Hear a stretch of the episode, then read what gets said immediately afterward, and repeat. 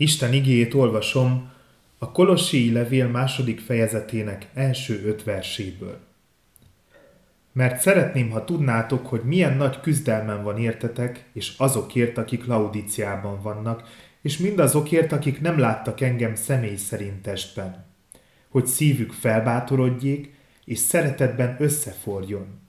Hogy eljussanak az értelem meggyőződésének teljes gazdagságára, az Isten titkának, Krisztusnak a megismerésére. Benne van elrejtve a bölcsesség és ismeret minden kincse. Ezt pedig azért mondom, nehogy valaki titeket rászedjen hitető beszéddel, mert a testben ugyan távol vagyok is tőletek, de lélekben veletek vagyok, és örömmel látom a szép rendet köztetek, és Krisztusba vetett hitetek rendíthetetlenségét. Gondolom mindannyian egyetértünk azzal, hogy a vallás sok ember számára a menekülés lehetőségét jelenti. Biztosan mindannyian ismerünk betegség vagy éppen az emberi gonoszság miatt szenvedő embereket, akiknek az életében felértékelődött a vallás, mert imájukba mélyedve, vallásuk tanításairól elmélkedve ideig, óráig jobban érzik magukat. A különféle vallásos cselekvések, szertartások könnyen egy alternatív valóságot hozhatnak létre az ember számára, amelyben jól érezheti magát. És ez kibírhatóbbá teszi azt az időt, ami szenvedéssel telik. Minél érdekesebb és szerte ágazóbb egy vallás tanításainak rendszere, annál gazdagabb a fantázia világ, amely létrejöhet bennünk, és amelybe beléphetünk általa. Közben pedig úgy érezhetjük, mintha így elmélyülve közelebb kerülhetnénk a földi valóság felett álló mennyeihez, aki számunkra a Teremtő Isten maga. A kolosséi közösség annyira kicsi volt még a levél írása idején, hogy Pálapostól nem is nevezi őket gyülekezetnek, hanem egyszerűen csak szenteknek és hívő testvéreknek a Krisztusban. Az apostol azonban tudomást szerez arról, hogy bár kevés lelket számlálnak, közöttük is megjelentek olyan tanítók, akik a kor különböző vallásaival ötvözték, keverték a tiszta evangéliumot, a keresztény tanítást. Nem csak a régi izraeli tisztasági törvények és ünnepek megtartására ösztönözték őket, hanem emellett a világ elemi tanításaival is előhozakodtak, illetve angyalokról, titokzatos médiumokról tanítottak nekik, akikre figyelni kell és akik tiszteletet várnak tőlünk. A judaista vallás, a misztérium vallások és a gnosztikus hitrendszerek sajátos keverékével próbálták rávenni őket arra, hogy egyszerű, tiszta hitüket egy ilyen színes fantázia világra cseréljék. Minden korban voltak és vannak, akik az evangéliumot elbonyolítva hasonló álomvilágba csalogatnak, és miután elveszítettük a realitás érzékünket, azt hitetik el velünk, amit éppen hallani szeretnénk. Mi pedig pont ezért, magunkénak érezve a tanítást, amit kapunk, kiszolgálunk olyan érdekeket, amelyekkel lehet normális körülmények között sohasem értenénk egyet. De életünknek egy nehéz időszakában találtak reánk, és pillanatnyilag enyhülést hozott, amit tőlük hallottunk.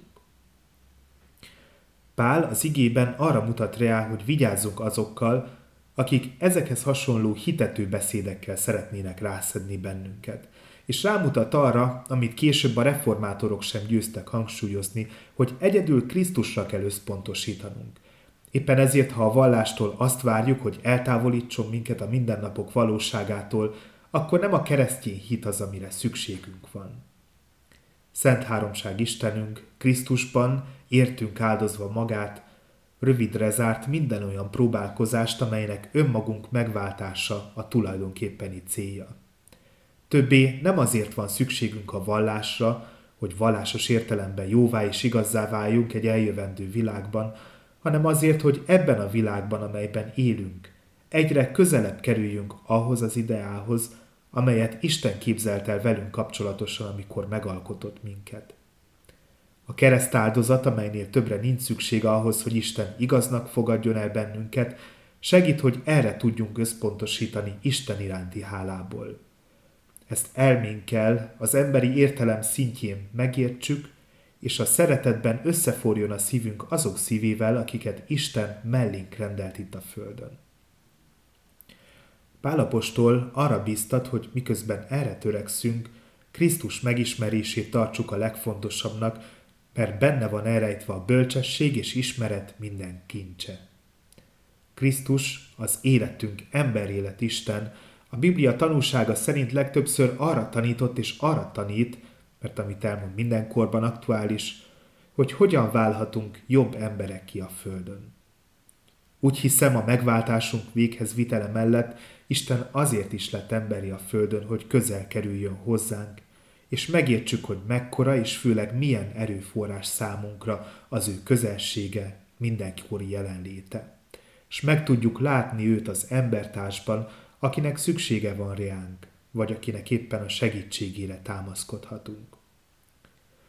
Amennyire világos az evangélium, hogy Krisztus meghalt és feltámadt értünk, mi pedig ebbe vetve a hitünket, erre alapozva az életünket igazakká válhatunk, annyira nehéz, teljes egészében megértenünk őt, aki megváltott minket.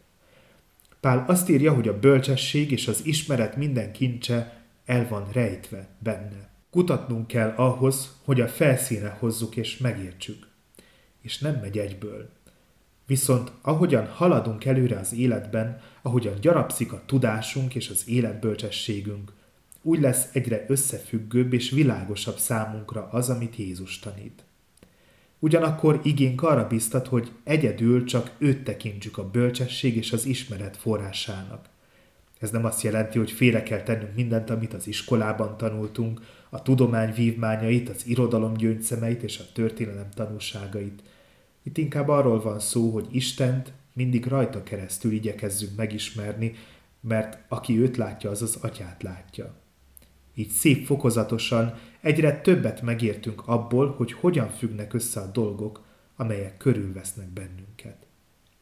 Isten Krisztusnak köszönhetően közel van hozzánk, igéje és szent lelke által soha sincs távol tőlünk, és úgy ismerteti meg magát velünk, hogy közben nem szakít ki bennünket a világból, hanem még erősebben emberi közösségünk részévé tesz minket.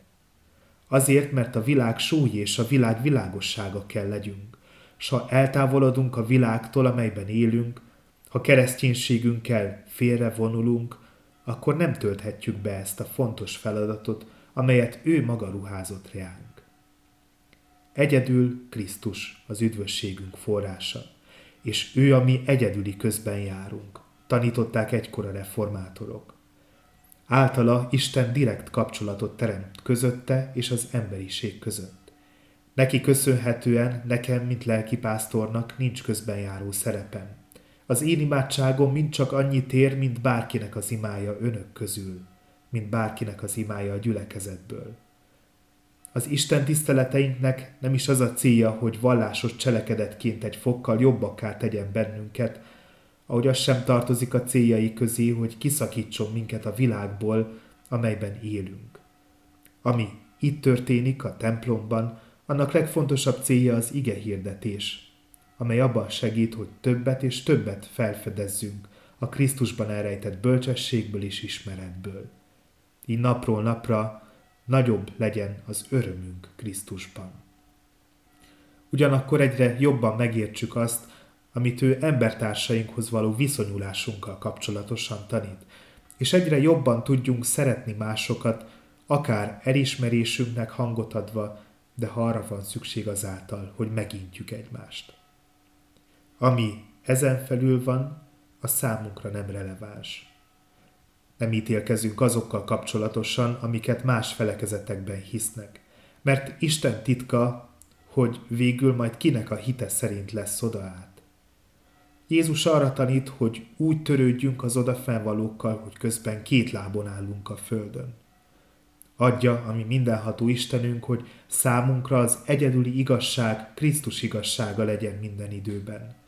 Ő legyen minden bölcsesség és ismeret forrása, és a vallás számunkra ne egy életszerűtlen fantázia világ legyen, hanem az a hit, amely rámutat azokra a feladatokra, amelyek a mindennapi életben várnak reánk, és amelyek által kifejezhetjük, mennyire hálásak vagyunk az ő kegyelméért.